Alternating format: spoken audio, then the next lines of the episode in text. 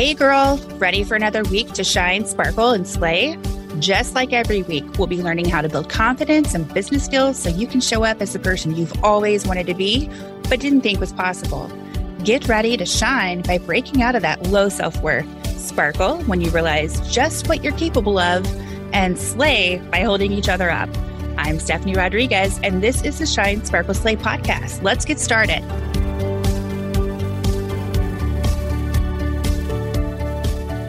All right, guys. Thank you so much for tuning in again today for another episode of the Shine Sparkle Slay podcast.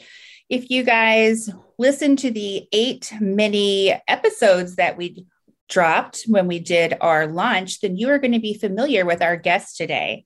Her name is Carrie Severson. She is the author of the Unapologetically Enough book and the chief executive officer of the Unapologetic Voice House. That's a hybrid book publishing business. She has been in the storytelling industry for nearly 25 years, and she started the Unapologetic Voice House in 2019 after spending years pitching literary agents in the hopes of being published traditionally. Mm-hmm. I am so excited to have you back. I know when we had our little mini session not too long ago, I was fascinated. I was fascinated with all the things your background, your journey the book publishing. You have so much going on. And I was just fascinated. So I could not wait to have you back. Thank so you. thank you. Thank you for coming back yeah, on. My pleasure. Um, so we'll dig a little bit deeper this time and go into all the fabulous work that you have been doing and things in the past. So I'll kind of turn it over to you because I know okay. your background. Uh, there's a lot to it, and no one can tell their story better than the person that uh, went through it. So, do you want to kind of get us going with um, sure. your backstory and what got sure. you where you are today? Well, I've always been in storytelling. I wanted to, um, I grew up in a small, you know, semi small town in the Midwest, and I've been like five foot nine and curvy since I was 10 years old, and no one looked like me in the media or in, um, I grew up in that supermodel era. And if you weren't like super skinny and in the same height range you were different, right? An outcast. Mm-hmm. So I I was bullied as a kid and I had low self-esteem as a result and I really wanted to change that for other generations and I really wanted strong female like role models to look up to. So I thought the best way to change that would be to get into the storytelling space and change where the media spotlight landed. Um, really chase that dream from since the time I was like 19. I've been writing for newspapers and magazines pretty much since, jumping around from one area to another. And in my early 30s, I decided to leave storytelling for a minute and go pursue that that dream of helping girls relate better to other girls and helping women relate better to other women in a more grassroots kind of scenario. So I launched a nonprofit, a bullying solutions organization in the perfect time when bullying, girl and girl bullying was sort of in the international spotlight, really. And my little one person organization blew up overnight. And uh, I took off running at a really fast pace. So I became the person that was on stage, on TV, in the newspaper articles, not writing them, but actually being written about. So that was a very different aspect for me and having the demand that I did at the time led to burnout and a lot of head trash and physical mm-hmm. complications. And I had to spend a lot of time, I would say like 2013, 2014, and really actually taking a step back and breathing and recovering from burnout. Um, and actually, one of the ways I did that is through storytelling. So I took some space to do you know deeper dives in my journal to write personal essays and put them out on big platforms. And ask when you talk about burnout what was the burnout for you? Well so for me burnout was like the never ending cycle of how do i do this? When is it going to break? When is the miracle going to happen? When mm. are the funds going to come to support the thing so that i can live like I used to. So when I launched a nonprofit, I took my 401k and I I put it and I backed it myself and I launched it. And then because the demand happened literally overnight due to the fact that bullying was just it was like a melt it was just a gigantic melting pot everyone was trying to figure out how to fix it i had an after school program they saw as a solution which it was but we were working directly with schools and schools didn't want to pay for it so i'd have to go out and find resources to bring it to the schools and uh, nonprofits have a really hard time you know making money because you have to compare yourself to other organizations mm-hmm. that are making millions right. so from the get-go my little one person organization was put in the same category as huge hospitals that were saving babies and mm-hmm. international organizations that were you know already proven. And it was a consistent cycle of you're not enough. You can't win you know?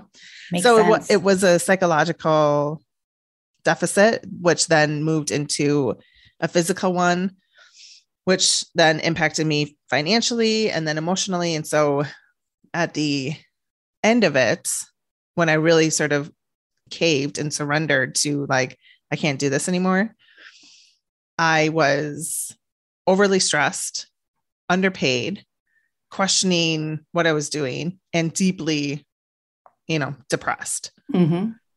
I can and definitely then, see how all that would lead yeah, to that. Mm-hmm. Working my way out of that, one of the things I did was actually go back to writing. So, unapologetically enough, the book that I just launched is really the story of pulling myself through that, changing my life, accepting my own enoughness at a time when, as a nonprofit leader, as a woman running my own business, I was consistently told it wasn't enough and that mm-hmm. became something that I accepted. So learning how to flip that. So actually, one of the ways that I did that, um, going back to my roots of storytelling, I started writing for the Huffington Post, and that was a great that was a great opportunity for me back in like 2014, 2015 maybe. I started writing about burnout back when Arianna Huffington was talking about burnout before burnout became like the cool thing to talk about or experience that was like right. at the forefront.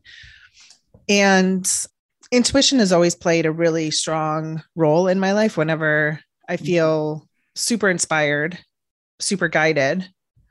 I sort of have to take action. And when I take even the slightest small step, something clicks into place for me pretty quickly when it's supposed to be out into the world. And so I happened to find myself at a at a party out in California and met a woman that was working for the Huffington Post at the time. And she's like, so what do you do? And I was like, well, I'm actually, I'm an entrepreneur, but right now I'm burned out. And so I'm, I'm thinking of writing again and I'm trying to find a place to write. And she's like, oh my God, Arianna Huffington is a burnout. Uh, you should write about this. I'll totally publish it. And it happened just like that. Wow. Yeah. So I started writing about entrepreneurship, started writing about burnout, started getting feedback from people around the world, really, and started to see that this was something to discuss to bring to the table. And I put a book together. I actually wrote a manuscript. It was called, it was not called Unapologetically Enough when I first wrote it, but that's what I was going to ask. Is that the book that you're talking about? It, yes, but it was not called that. Um, gotcha. So I started pitching agents back in 2014 while I was running a, a nonprofit. And agents I mean, I I did I did all the things you're supposed to do. I went to the conferences, I went to workshops that agents led. I had like feedback on my query letter, I had feedback on my proposal. I watched the marketplace. I did all those things and I pitched about 100 agents over 2014 to 2017 and they were all, you know, the ones that responded responded very positively, but they all passed. The positively yeah. though was like this is amazing. It kills me to pass this up. I'm so sorry. I wish you had more followers. I was always compared, again, compared to something, somebody that was much bigger. So, yeah. as like a debut memoir, my book was compared to Daring Greatly back then. It was compared wow. to Eat, Pray, Love. And I was always passed because I didn't have their following size so unfortunate that's the process. I went through, I think 80, close to 100 agents. I went through probably 44 different rejection letters. And finally, one day I woke up and I felt this like download on my spirit. It was like, you should just do this, just go be the house. And I love it. I did after a while. I really resisted that because launching another business Mm-hmm. where I'm like, I have to become a publishing house. I have to launch a publishing house. This is nuts. Right. Who wants to, this is who wants to put that together? Because there's so many moving pieces. It's editors, designers, distributors. It's not just like you can come to me and I'm just going to help you put something up on Amazon. If you want to make a really big impact and you want your book to be able to be recognized in other areas and given it its best legs, finding as many possible distribution avenues is important. If you go directly through like a KDP program, you are a competitor of every bookstore, you're a competitor of every museum, you're the competitor of every specialty store. Mm-hmm. If you went through something other, you know, a third party or um, in a hybrid house or something, there's additional opportunities for collaboration, for partnership. And so putting all that together was hard, but I did I'm that. sure. And when did you start that? I started it in 20 uh, I started putting everything together in 2018 and I finally accepted our first client in 2019. So you did it quickly. Yeah. Uh, Yeah, that's very fast turnaround because I know there's a lot that's involved in that. So that's a really fast turnaround. And what was really fascinating is I created the unapologetic voice house and that's what the house is called. And the the word unapologetic was very important to me because I was turning 40. I was still single. I was tired of having to prove myself or having to explain myself about my journey and mm. why I wasn't married with kids yet and why am I, you know, still trying to chase this dream, even though people were like, just it's not going to happen, just go self publish. So the term unapologetic meant a lot to me. And the unapologetic voice house came first. I, came to me because of this book that I couldn't get out in the world at the time, but the house came first, the foundation. Okay. And I've published, I don't know, 30 other books of other people's work. Um, Wow. always- That's what I was wanting to ask. How many others have you published? 30? That's amazing. yeah, I'm very inspired by female stories, obviously. And my mission has always been to elevate the female story, to elevate females' voices, to help women connect, um, to share their stories so that other women can be inspired by their their journey and storytelling is a beautiful way to do that so Absolutely. yeah You're doing uh, such a great thing. Thanks. Mm. So, um, at the end of 2020, I started to feel this book I wrote so many years ago call me again. And again, when I feel that nudge, that inspired action, things just start to come together for me. Uh, so I found an editor I love and adore, and COVID hit pretty quickly after Mhm. that. But we started to work together to put this book out to the marketplace, and it take it took a long time. But unapologetically enough, launched May 24th. It's doing really well. Women are calling it like a mental health must have. They're saying that it's So awesome. speaking to their soul. And um, I have big dreams for this. That is so amazing. I am definitely going to have to get my hands on this. I too am like you. I love to hear stories of other women. I just think it's so empowering Yeah. um, to hear what uh, everyone has a story, I think. And I think when you share it, you have the ability to impact so many others. So I cannot wait to read this. And Thank you. kudos to you for everything you have going on. Like you should be super proud of yourself. It's not easy as an entrepreneur. I know it is not easy. I know. Yesterday, someone was like, um, entrepreneurs, when where we say like, well, I built this from scratch and I don't know how else to do it. You know, I've done, I've never been in a big corporation, but I have worked for large companies before. And I've been an entrepreneur since 2011. And I couldn't imagine, I don't think I would be able to fit into a company again after learning what I've learned and moving through what I've moved through. And um we do we build from scratch we figure it out we pivot and we shift and we listen to the marketplace and watch demands and for me intuition has always played a really big role in my business Yep. and i'm grateful for the opportunity that i get to dream up something create it implement it and watch it unfold Yes, I'm I'm so with you. I I told you earlier on, I think our many, I love to read. And with you being in the industry that you're in, I have to ask the question your favorite book. If you had one book that made the most difference in your life or your career path, do you have one book that speaks to you? Yes. Um, and let me, I want to check, make sure I'm getting it right. I want to, yes, The Soul of Money. Have you ever read that? No, but I'm writing it down. Yes. The Soul of Money Transforming Your Relationship with Money and Life, written by Lynn Twist. I found this maybe, I don't know, um, because I was running a nonprofit or running a nonprofit, I probably found it in 2012. And it really did change the way I looked at money in my life because nonprofits have to, we're really like fighting each other for the same dollar all the time. It became a very toxic mindset. And I mm-hmm. had to heal a lot of things from that experience before I moved out of the nonprofit into the for profit sector. I just didn't want to like flip a switch and be like, you know, this is happening. And that book created uh, such an impact in, in my in my cellular level that you know i would see her online i would follow her on super soul sunday or send out her book to random people i literally like hey you should read this you should read this i did that gotcha. for a long time yeah that's a great yeah, one i love to ask people's favorite books i love to read okay so you talked about bullying and mm-hmm. that one that one is near and dear to my heart. So, because I just know that it's so prevalent. And now with social media, like I always tell my children, I can't imagine being a kid in today's world right. with just everyone has such easy access to everything and all the negative comments. And it's, it's just really sad. Like bullying just breaks my heart. Are you still doing anything in that regard with bullying? I know you had had um, the groups and stuff so I ran uh Severson Sisters was the nonprofit I created. I launched it in 2011.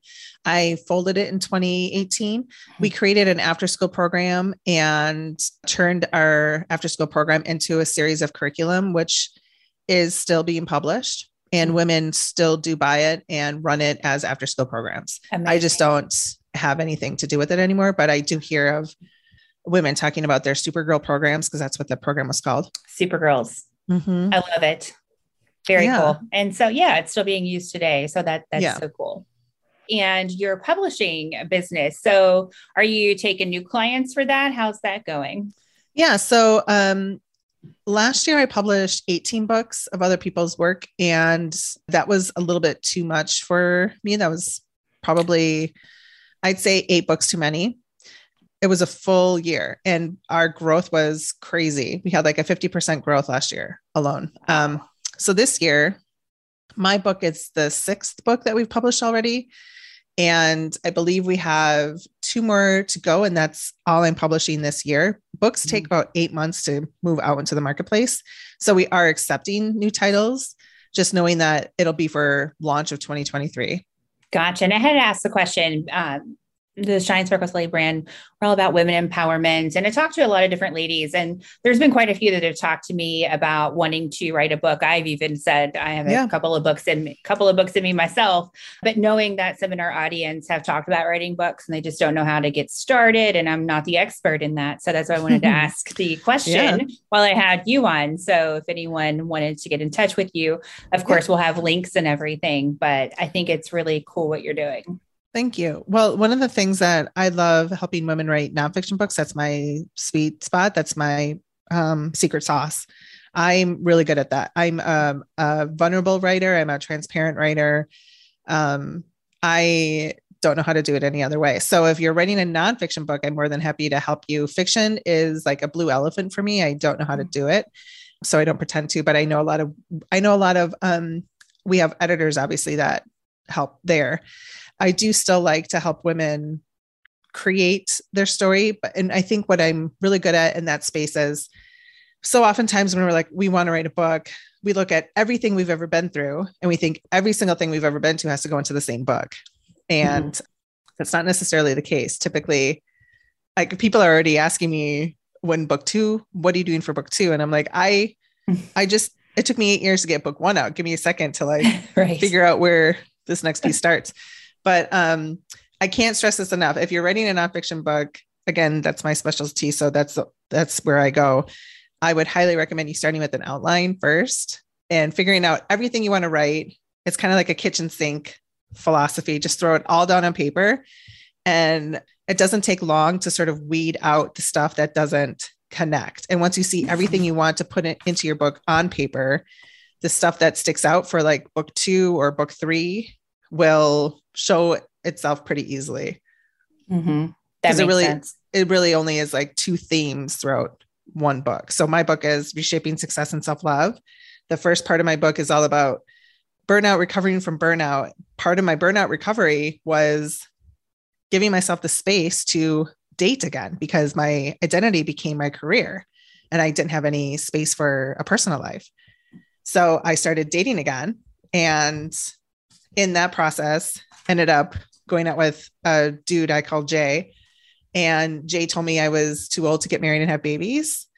And that led me down a rabbit hole where I decided to look into the fertility preservation space.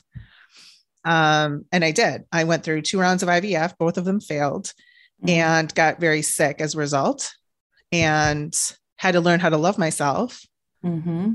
heal my body, and reject other people's opinions of who I am and what I'm supposed to be. Amen, and so there's sister. there's two themes in my book, and whether you're coming in as an entrepreneur, you're coming in as a woman who's had a miscarriage or failed IVF successful IVF, um, mom, no kids, whatever, you're able to really identify with this concept of enoughness. Mm, I love it. I have to ask so, IVF, I know it's a rough process as it is.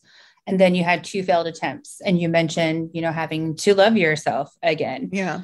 What would you say was the thing? I'm sure it's multiple things, but how did you get there? How did you get back to that self love? So one of the exercises, um, I cried a lot actually, but mm-hmm. I think a lot of times we try to pretend like we have it all together and we're tough enough and we can take this. But I got so sick after the fertility drugs. I ended up getting like eight bacteria infections, mold poisoning, two cases of the flu, oh candida. Oh candida. I was like, I ended up bedridden actually. Wow. So um, I say in my book that there at one point the only thing that really moved easily were my eyeballs. oh man. And so I learned how to love myself by taking naps, by lying down, by covering mm-hmm. up and picturing like beautiful energy coming down from higher power mm-hmm. into my body and loving and kissing every cell uh, every cell I had in my body. And I just did that. Um I would do that sometimes 3 4 times a day just literally lying down, closing my eyes and picturing this beautiful light coming into my body, um, holding me. And the feeling that I would get from that was like a loving embrace I was giving to myself by myself. Nobody, you know, mm-hmm. no one was there. Um, it. And it was a feeling for me first. And then it sort of, you know, moved out into like affirmations and journal entries and confidence and other, it started, started expressing itself outward, but it really was an internal thing as simple as mm-hmm. lying down and picturing light coming down through my I body. I love it. it. It's it's such a process. It's just not something that happens overnight. And usually there's multiple things that are needed. And it means it self-love, self-care, all that is so different for every everybody. Person. Mm-hmm. The I spoke one, with someone this morning and they were really into meditation and they loved oh, it. Love it. Yeah. Yeah, I do too. Um, some people like, oh, I don't want to do that. But it just and there's no right or wrong. It's just whatever you're whatever into. Works. Yes. I love it. The thing that I realized in that process was, particularly after the IVF stuff, was all the things I did to love myself prior to that experience were acts of self care. And those acts pampering myself, giving myself a treat, doing something I thought I deserved, were all an attempt to move me into a state of being. And the being was my self love. And so if I could eliminate or compress the act into already a state of being that, and not spend the money, that was what I really aspired to. And so yes. in the back of this book, I actually do list a lot of exercises I did in that time of my life that I think are really helpful for women. Oh, that's awesome. Yes. So another reason to check out her book, guys. I cannot wait to see. I'm all into self-love, self-care. I know it's different for everyone and I can't wait to to get this and to see what it is that Thank helped you. you get through everything. All right, guys. So I hope you enjoyed this episode today with Carrie. I know I certainly did. She is a rock star. Check out her book. I know I'm going to. Um, if you're interested in writing your own book and you just have no idea where to get started, she is the person to go to. She is the expert. You, heard the number. She's done it a lot. So mm-hmm. she's the woman for the job. Um, I will let you inform the listeners where they can find you. Sure. Yeah. Come on over. Unapologeticallyenough.com is the best way to get a hold of me. And if you're checking out Instagram, I'm just at Carrie underscore Severson. Um, I'm on Facebook too, Carrie Severson. So I'm around. So I'm around awesome. Good deal. So if you guys are out and about and you didn't get a chance to jot down any of your notes or links, no worries on that. We have all that provided for every episode in the show notes section. We make sure to list all that out. So if you're out walking in the neighborhood, driving in the car, you don't have PIN, we got you covered, girl. You're all good. And if no one has told you today, let me remind you that you are beautiful, you are worthy, and girl, yes, you can. Let's do this thing together, sis. Thank you so much for taking time out of your busy day to shine with us. If you enjoyed this episode, please show us some love by subscribing to our show and sparkle us by submitting a rating and review. And if you're ready to slay, girlfriend, stop over to our website, shinesparkleslay.com. We have a free gift waiting there just for you.